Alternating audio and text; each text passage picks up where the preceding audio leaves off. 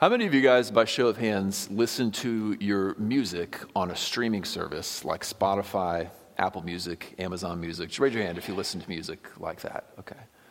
Wow, that divided very neatly, like everybody under 50. And wow, and then Ray Barrett. Good job, Ray. So, um, if you don't know what Spotify is or what any of those are, uh, the, the way it works is you pay a monthly fee, I think around $10 a month and it's as if you owned every recording that was ever made. You can listen to whatever you want until the month ends, and then you got to pay again, and then it starts all over again, right? A monthly fee to access all of the world's music. And we're learning a lot from this because the apps that people use to listen to this stuff, uh, they have a search bar. And so you can search for whatever kind of music you want. If you want a workout jam, you just type in workout jam, and it'll give you a bunch of uplifting music to work out to. Uh, and so the companies now know what we are searching for and what we want to listen to. And I happened upon some information that broke my heart this week. Uh, for people uh, age 24 and under, there is one thing that they search for the most in the music that they want. And the word is sad. They want sad. They want to listen to sad music because they want music that tells them how they feel, which is sad. Uh, we have all sorts of little markers like that in our culture right now that are telling us that there's always been sorrow in the world and there's always been stress and anxiety in the world. But we are living in an especially sorrowful and anxious age. Another mark like this is that uh, only a few years ago in 2019, uh, 9% of Americans uh, said that they were suffering from symptoms of anxiety disorder. They may not have known they had anxiety disorder, they are showing the symptoms in surveys. 9% in 2019. Uh, that number is now 23% of Americans that are suffering symptoms of an anxiety disorder. Not normal stress, like we're all going through, but a disordered level of anxiety. Uh, we are at an acute time in history where we are more sorrowful and more stressed out and anxious than maybe we've ever been before in history, despite the fact that we have more riches than any generation that has ever come before us. And the saddest part is that we are not coping well with our sorrow and our stress. Uh, Alcohol sales continue to rise. They skyrocketed during the pandemic and they continue to grow 10% a year. Uh, pornography use is so prevalent now that 40% of women and 70% of men regularly consume pornography. Uh, destructive behaviors like suicide and cutting continue to be on the rise. Uh, so many destructive ways that we're coping with the anxiety, with the stress, with the sorrow. And then there are less destructive but not healthy ways, like, uh, well, I'm tired again, so I'm just going to binge TV and order DoorDash again, right? Habitual binging and DoorDash ordering. Or more of us are calling into work without good reason than we were before. Uh, many of us are, are depending on leisure to help ourselves cope with all of this. And so camping is exploding and golf is exploding. And I know Bible believing Christians who have taken a whole summer off of church just to go on a camping trip every weekend and felt like it was enough to just listen to a sermon by a campfire and miss church for the whole summer because they would say, Well, this helps me cope with all the stress. Being out here in the woods helps me cope with all of the stress. Now, that's not as destructive as some of the other habits, but I think we can agree it's not, it's not a healthy way to handle stress. Now, you got to be around the people of God. So, we are more stressed and more sorrowful than we have been before. We're not coping well with it as a country. And what I want to tell you over the next eight weeks is that there's a better way. We're going to spend the next eight weeks in a series of Psalms in the book of Psalms called the Psalms of Ascent. And these are the songs that were gathered together for the people of Israel to sing while they were traveling from their hometown up to the mountain of Jerusalem for religious festivals. Three times a year, they would go up there for festivals. They would travel in groups and caravans together, walking on foot, sometimes riding animals, all together, singing the whole way. And after the exile, they gathered together all these psalms that were fit for that journey so that they could sing them together. So there they were, going from a place where God was far from them to a place where God is near in the Temple of Jerusalem. From a place of great sorrow to a place of great joy. Walking a very long and exhausting journey, but walking it together and singing the whole way. Now, Christians, does that sound familiar? That's our life, isn't it? Walking from a place where God is far, right? He's here in some ways in the world, but not like he's present in heaven, to a place where God is near. Walking a long journey that is exhausting to many of us, weary along the way, but walking together and singing the whole way. So these Psalms give to us a picture of what it's like to walk through a broken, difficult, stressful, sorrowful world but to know that the place you're headed, the mountain you are climbing, is glorious and there's a good view at the end. We're going to spend the next eight weeks in them. There are 15 of these Psalms. And you need to know from the beginning, they're arranged symmetrically. In fact, in the first page of your booklet, you see a little blue diagram there that shows you just how they're laid out. The first one corresponds with the last one. And the second one corresponds with the second to last one, and so on until you get to the one in the middle, Psalm 127, which functions as a centerpiece in the whole thing. And so, for that reason, we're going to look at them two at a time. Today, we will look at the first and the last together Psalm 120 and Psalm 134. Let's look at them together.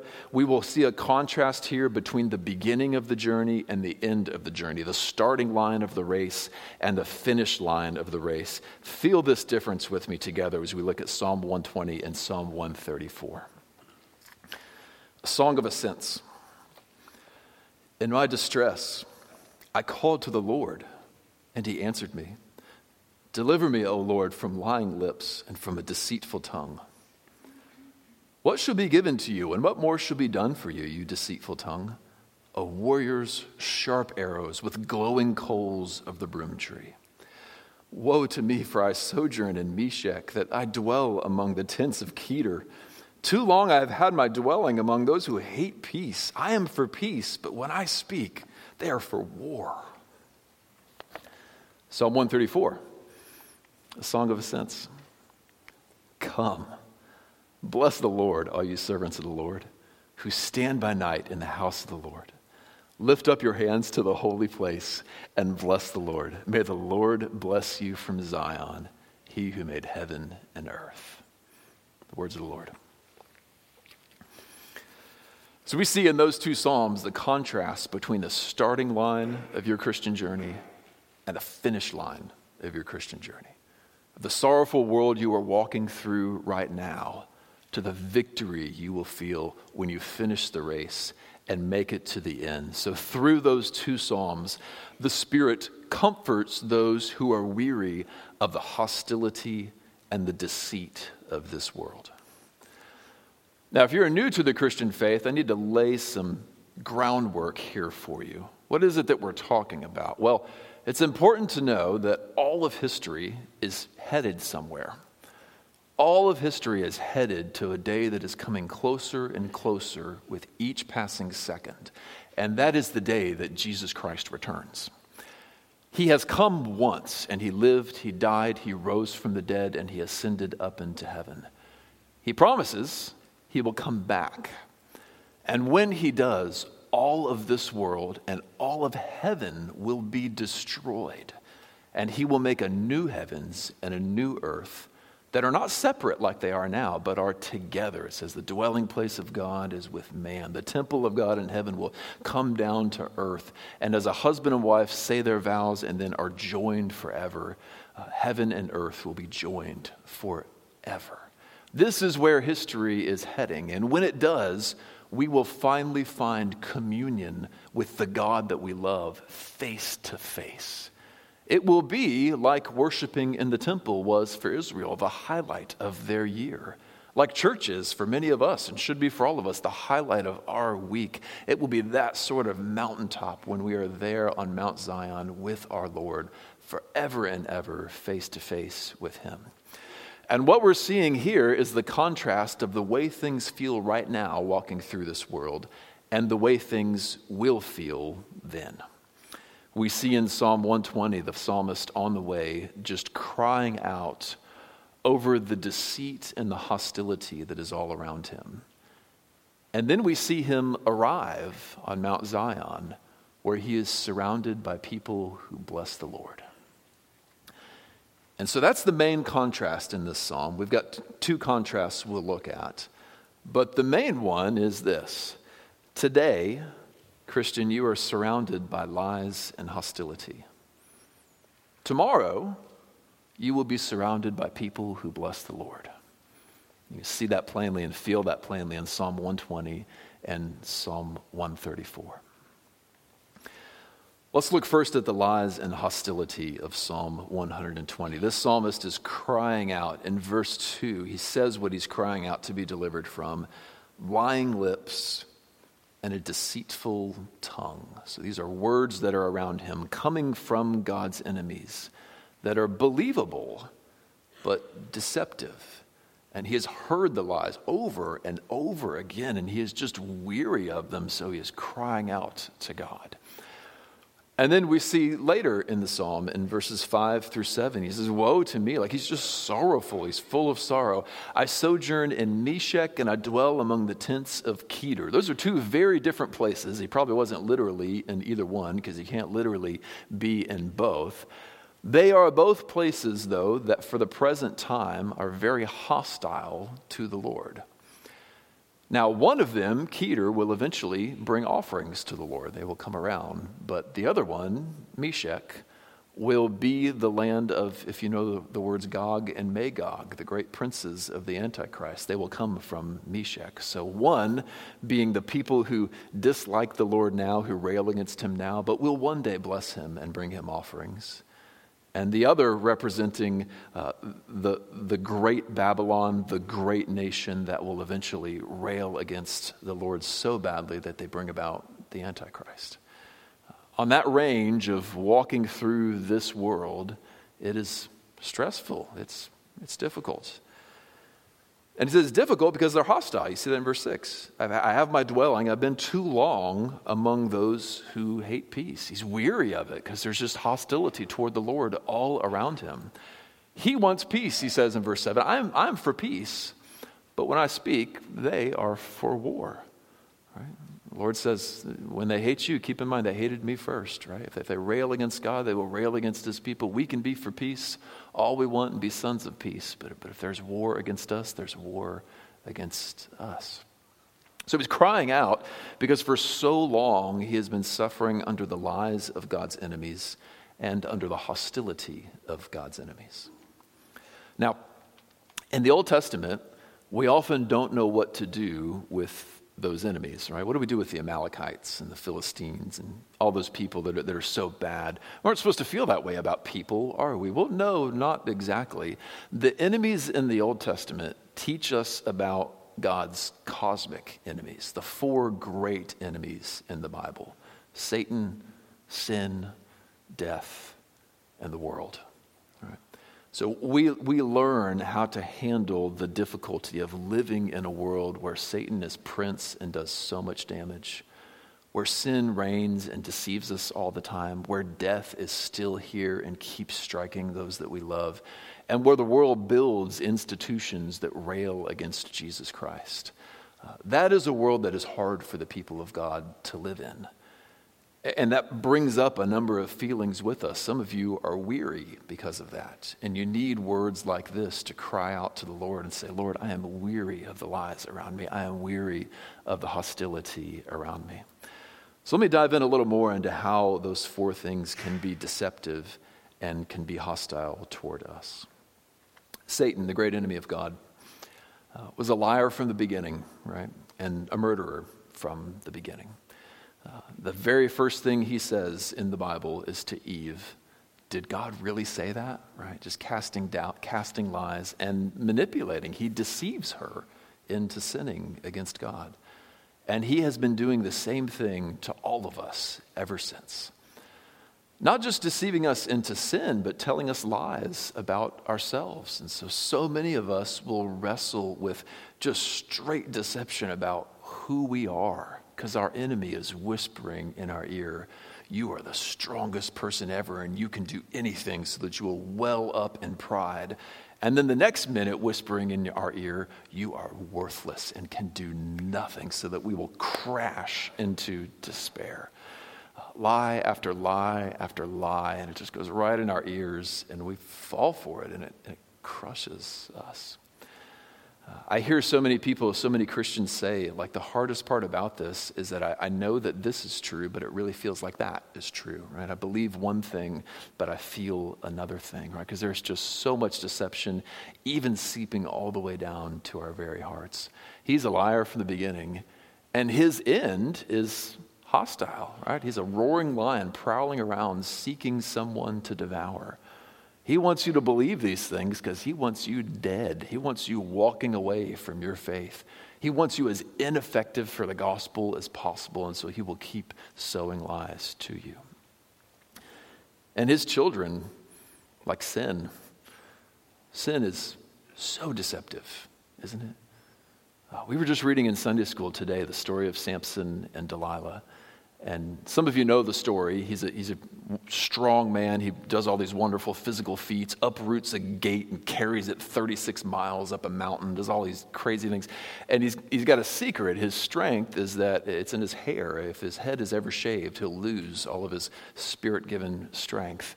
Uh, and over and over in the story, he goes and visits prostitutes and he goes and tries to marry the wrong woman, and he just seems to be a slave to his bodily desires. And finally, he meets this woman named Delilah. And she says, Tell me the secret to your strength, right? As they're in bed together, she's seducing him. And, and he resists, and she comes more and more after him and presses more and more. And we're reading this story, and it's like, dude, why are you falling for this? Right? He's so dumb. It's easy to see that when you're reading the story, right? It is hard to see that when Delilah's in bed with you because sin is deceptive. It will, it will trick you. Have you ever seen someone just stand up and, and proclaim how important sexual purity and holiness are, uh, especially maybe even a single person who will take a stand and will say, I am going to live in purity, I'm going to live a holy life. If God gives me a spouse, I'll enjoy that. If not, I won't. And then meets somebody really likes that person, and then is saying things like, well, I mean, we love each other, so it's okay. And we're, we're married in God's eyes, and so it's okay. And we're watching and thinking, how, how could you be falling for that, right? Well, because we can too, because sin is deceptive. It, will trick you. When you want things you shouldn't want, they will enslave you and trick you, and you will believe the craziest lies to justify what you are doing. Some of us feel it now because we have memories like this in our own hearts, and we know this stuff is deceptive.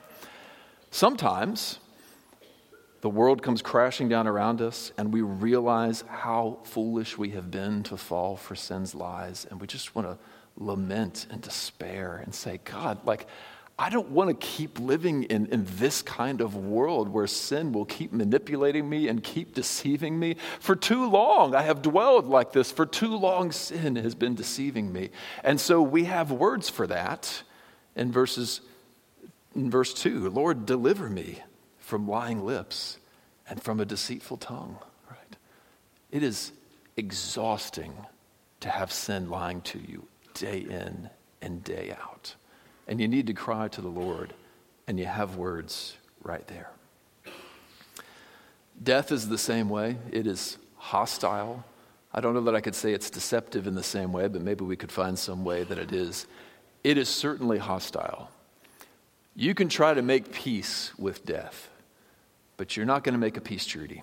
It's not going to sign, right? Because it's coming for you, because you may be for peace, it is for war and it is coming for those you love, and it is coming for you. And so we have words to speak to the Lord to say, Father, for too long I've had my dwelling in this land where death reigns. I would rather make peace, right? I would rather that this not keep happening and this war stop, but, but it is for war. God, would you, would you help me? And the same is true of the world. Now, when I say the world, I don't mean everybody on planet Earth, uh, but the scripture talks about the world sometimes to say uh, the, the institutions, the, the man made culture that we have built that rails against the Lord.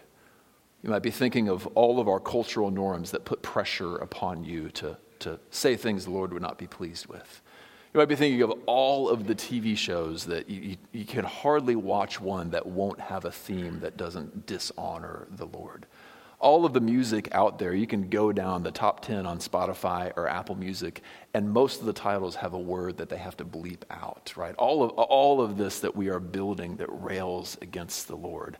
That's the kind of stuff that the scripture is talking about when it says the world. And it's deceptive, isn't it? You can watch one of those shows and they will make you fall in love with a character. So that then, when they do something that would not please the Lord, you want to sympathize with them. Oh, it's okay. It's not so bad, right? It's, you're being manipulated, right? It's manipulative. Uh, the music is the same way. It sounds so good and it's so alluring, but it is pulling our hearts into sin. And that is exhausting.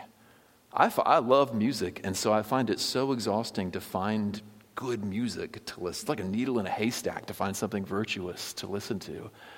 And so our hearts just cry out with exhaustion, saying, Lord, deliver me from lying lips and from a deceitful tongue. We have built this whole Western empire, and it's just lying to us. If you're weary of that, you've got words in this psalm. Now, Contrast that with the environment in Psalm 134. Now he's at the finish line. He is in the house of God on Mount Zion. And he says, Oh, bless the Lord, you servants of the Lord. Lift up your hands to the holy place. Bless the Lord. May the Lord bless you from Zion, he who made heaven and earth. Right? The word blessing over and over. Surrounded by people who love Jesus, who love the truth. Surrounded by a God who loves to bless his people. This is a night and day difference from the world that we are walking through right now. And so, this contrast shows us the difference between the starting line and the finish line. You may be surrounded by deceit and hostility today. One day, you will be surrounded by resurrected saints. One day, you will be surrounded by people who speak truth and lift holy hands to the Lord. And if you have a TV in that day, you will turn it on, and every single show you could watch will be trustworthy. And every song you could ever listen to will be something you can rely on and trust. And every thought that is ever whispered in your ear will be something that would give you life and not destroy you. Because finally we'll be free of all those lies and all that hostility. So the contrast is there then to give us hope, right? If God were just going to sustain us forever in this state, that just sounds like a hamster wheel. It doesn't sound very fun right? But one day the wheel stops and we get off and things get better. And so we have hope. I want to give you more than hope, though. Hope is enough. But we've got in these Psalms even some tools for what to do right now, right? You haven't arrived yet at Mount Zion. What do you do until then? We got a couple of things we can do until then. First, cry out to Jesus. We see this very plainly in verse 1. In my distress, I called to the Lord, and he answered me. And the rest of it is that call to the Lord. So, what do you do then when you realize you have been deceived by some sin? So, if you're thinking of recurring sins that you have in your life and it feels like it's not a big deal, and then you fall into it, and then you come to and realize, oh, what a fool I have been. I've been deceived. You just want to fall into despair over what you've done. What can you do when you're weary of all those lies and you've fallen for them? First, cry out to Jesus Christ. Call to him in your distress, and he will answer you. We know the name of this Lord. When it says the Lord, it is talking about Jesus Christ, our Lord. You can call into him in, in the distress of sin, and he will answer you. And as I said earlier, you have words for it now. Deliver me, Lord, from these lying lips, right? Woe to me that I sojourn in these faraway lands, and my dwelling is among those who hate peace. When you are weary of sin and death and Satan and all of the lies, call out to Jesus Christ. Second thing it tells you to do is to seek peace. We see that in verse 7 of the first psalm. I am for peace, but when I speak, they are for war. This happens sometimes in the world. Uh, you might think of a, a woman who works a job downtown and corporate is pushing out the, the Pride Month campaign, and so they're handing out, you know, here are the Pride pins. Everybody, please wear a Pride pin. And when we have staff meeting, everybody, please go around and state your pronouns to support the, you know, the new transgender agenda. And she's following Jesus, and she's saying, like, that, that is not good for people. I can't participate in this, uh, but I want, I want peace, right? So she goes and talks to her managers and says, all right, here are my convictions. Like, here's what I'm willing to do. Here's what I can't do uh, what's a way that we can work this out? Because I, you know, I want this to work. I've been working here 20 years and I want this to work. She might find that her bosses are doing this in earnest and they want peace too, and they're saying, Yeah, we want to include everybody, even people who don't agree with us, so you follow your conscience. Sometimes peaceful people do that. And sometimes campaigns like that are truly hostile, and she might find that her managers are doing this to sniff out the Christians so that they can kick them out of the company. And she may have to say, I'm for peace, but, but they're for war. What can she do? Well, she can cry out to the Lord with these very words, and she can just continue to seek peace, but not be surprised when the world is at war with us. Right? Jesus said that if they hate the master, they'll hate the servants. If they hate me, they will hate you as well. There will be hostility, and we can kind of sense that rising even here in this world. Third thing you can do is, is cling to the church. When we talk about a place where you are surrounded by people who lift up holy hands to the Lord and bless the Lord, the best picture you have of that is right here in this room on a Sunday morning, right? You know what that feels like. And you know what it feels like to walk through the world for six days in a week and feel like you're the crazy one by the end of it. And then walk in here and look around and see your brothers and sisters who love Jesus too and say, oh, yeah, I'm not crazy, right? I'm not the only one. Look at all these people. Look at all these servants of the Lord who lift up their hands to the Lord. You need that more than you need a camping trip. You need that more than you need another round of golf, right? And too many of us today are thinking that the escape that we need is leisure and rest. I need another fishing trip. I need another camping trip. I need another cruise, right? I, I need more rest and relaxation. You might need rest and relaxation. But what you need to help soothe your heart after the lies and hostility of the world is one day out of seven, right here in this room, hearing the truth and seeing your brothers and sisters lift their hands. It is, it is those relationships that I think we can say in this world where when there's enough of a mental health crisis, it is these relationships that are helping to keep you sane, right? being lied to and manipulated all week. You need brothers and sisters. You don't need to cut yourself off from that community. You need to dive deeper into the sound community that you are part of. So cling to the church because it's the best picture you've got of Psalm 134. So that's the first contrast, the main contrast in this psalm of your surroundings. Today, you are surrounded by lies and hostility. Tomorrow, you will be surrounded by people who bless the Lord. So take heart, finish the course. There's a second contrast, too. When Jesus comes back, it says his winnowing fork is in his hand, and that means he is going to separate the good stuff from the bad stuff. All of the stuff that's not supposed to be here in the world. You ever get the sense that things are not how they're supposed to be here? Well, you're right. All right. All of that stuff is, is going. And, and what will remain is the good stuff. And he talks of that separation here.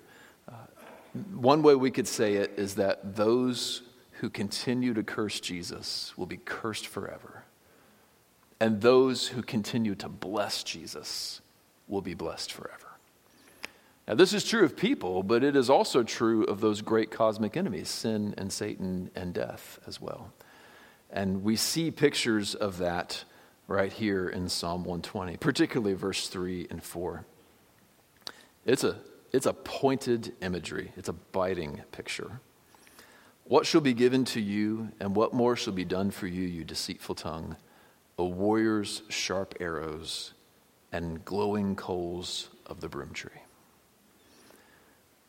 Now, sharp arrows, I probably don't have to tell you what that means, but you can probably feel that. Uh, the broom tree had wood, especially roots, that burned really hot and burned for a long time, so it made really good coals. So stuff would really sizzle when you made broom tree coals and put it on there.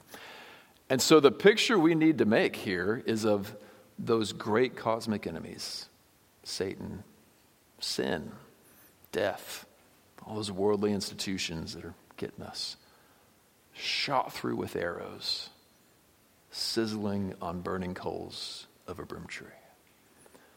So, some of us in the room right now are, are haunted by, by death, like even by a recent death of somebody we love.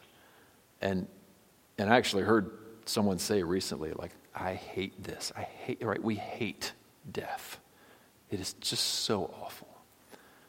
And, and what a comfort. Can you feel the comfort to know that one day death itself will be shot through with sharp arrows and will be sizzling on burning coals, never to haunt us again?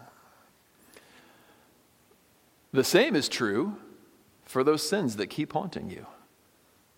Maybe you can think of particular sins that keep deceiving you and you're just so tired of them. I hope you hate them you can think of those particular sins, maybe put a word to them, and just imagine them shot through with arrows, sizzling on the glowing coals of the broom tree. That sin that keeps haunting you will not haunt you forever because the Lord will come and the Lord will crush it. The same goes for our great enemy, Satan. Uh, who will be shot through with the arrows, who was crushed the day that Jesus Christ rose from the dead and will be crushed forever. And it is true of the worldly institutions that rail against Jesus and even the people who rail against Jesus. We don't celebrate that one yet, but we do embrace it as true, right? Uh, some of these people that we dwell among every day are like Kedar. Today, uh, they, they curse the Lord, but one day they're going to bless the Lord, right? One day they're going to come into the kingdom. And we're trying to find every last one of them and pull them into the kingdom by bringing the gospel to them. And some of them are like Meshech, who will continue to rail more and more against the Lord until they finally hate him forever. And in this age, the call upon us is to be all things to all people, to bring as many of the people of Kedar as we can into the house of God, while our hearts are struck with the fact that those who continue to curse him will one day be shot through with arrows, and one day on the glowing coals of the broom tree. So, this is a motivation for now. These are people we love, a motivation to bring the gospel to them. Find everyone who lives in the tents of Kedar and bring them in by bringing the gospel to them. So, we've got stark imagery there. On the flip side of it, in Psalm 134, we see the people who continue to bless the Lord are blessed forever. You feel that difference, I bet. Verse 3 May the Lord bless you from Zion, he who made heaven and earth. Right? So we will be dwelling there in his new kingdom. And I don't know quite how the real estate situation is going to work there, but, but if you could imagine maybe, I don't know, living out in, in some pasture land the Lord gives you, and the word comes from the great house on high where the Lord lives. A flaming cherubim or seraphim of a servant brings word to you and says, uh, The master wants to have you in his house tonight again to bless you. And he calls you again to his table, and you're brought before the table of the Lord because he was looking over the records and he says, Oh, it's been, it's been almost 24 hours since I gave an enormously generous gift to this person. So he calls you into his presence again, and you sit and you dine with him and you just enjoy him. And then he says, I know you feel like I've given you so much. I have more to give you, right? The Lord just sitting on his holy hill, blessing all of his people from Zion with greater portions of himself and greater portions of his wealth. This is what is coming to us when we dwell in the house of the Lord forever, when we are one of his people forever. What a stark contrast. So, what do we need to do about that, right? Again, we got hope there. I hope your heart is aflame with hope that we can make it to the end. But what do you want to do right now? Well, first of all, bless Jesus Christ, right? Come to him and bless him. Sing his praises here every Sunday. Go out into the world and bless his name everywhere. Some of you, I need to call to Jesus Christ because you've lived your life in rebellion against him so far. Uh, but I want you to know if you're not his, he has made a way back for you. You can come to him. Uh, because though we have sinned against him and brought judgment on ourselves, he has died to pay for the sins of everyone who would come to him for forgiveness. So you can go freely to Jesus right now, who hears your prayers and holds forgiveness in an open hand, and say, Jesus Christ, I need you. I trust you. Will you forgive me of my sin? You will find there forgiveness for sins. You will find life forevermore, resurrection from the dead on the last day, all these blessings that we're talking about. You'll find good guidance and rules for this life so you can live a good life even here under a good Lord. Oh, you will find so much in His name. So come to Him and, and bless Him. Those of you that follow Him now, bless his name out loud, right? Those who bless the Lord will be blessed forever. Don't keep to yourself what he has done for you. Don't sing half heartedly what he has done for you in this room, right? Those of you that are shouting amen, more power to you, right? He has done good things. Bless the name of the Lord forever.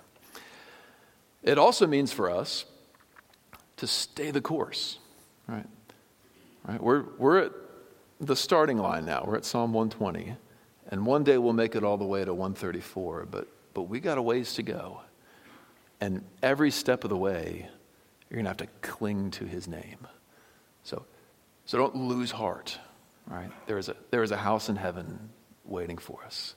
Uh, stay the course, cling to Jesus Christ. A couple months ago, I took a hike with my dad, um, which is, it was wonderful, but sometimes it feels like a mistake to do because my dad is like a champion hiker, and so he is going to like go for it. And so, about two miles into a hike with my dad, sometimes it's like, I don't know if I should have done this right? Like catching my breath, like trying to keep up with him all the way up a mountain. And we went up this mountain called Mount LeConte, which is one of the highest mountains in the Smoky Mountains. And we walked all day to get up to the top. We had tents, or not tents, but back, uh, uh, backpacks with sleeping bags and food and a stove and all kinds of stuff. So a heavy pack on our back. And it was just a long and an exhausting journey. We got up there, and my brother-in-law immediately went to sleep at five o'clock in the afternoon. He was just he was exhausted, right? It wore us out. We get up there, it's a long road, we're walking it together, uh, we're tired. My son was not tired, that was strange, but anyway. Um, and it's time for sunset. And we go from this mountaintop. And some of you have seen pictures of the Smokies, or you've been there, and you can see layers of like two or three or four mountains, and they get more and more hazy. Uh, from this mountaintop, I could not count how many layers. It just kept going on and on and on. And the sun went down, and all of that haze that the mountains are filled with lit up like smoke from a fire. And it just looked like all of the mountains were one big forest fire, just glowing orange of smoke. And it was breathtaking. The climb was long, but the top was worth it. And that's what I want to leave you guys with today. This journey we're on to the house of God, it's a long climb. And two miles in, you might be thinking, was this a mistake? This is pretty hard while you're catching your breath, right? But, Christian, I promise you, cling to Jesus the whole way. When you make it to the top, it will be worth it. Let's pray together.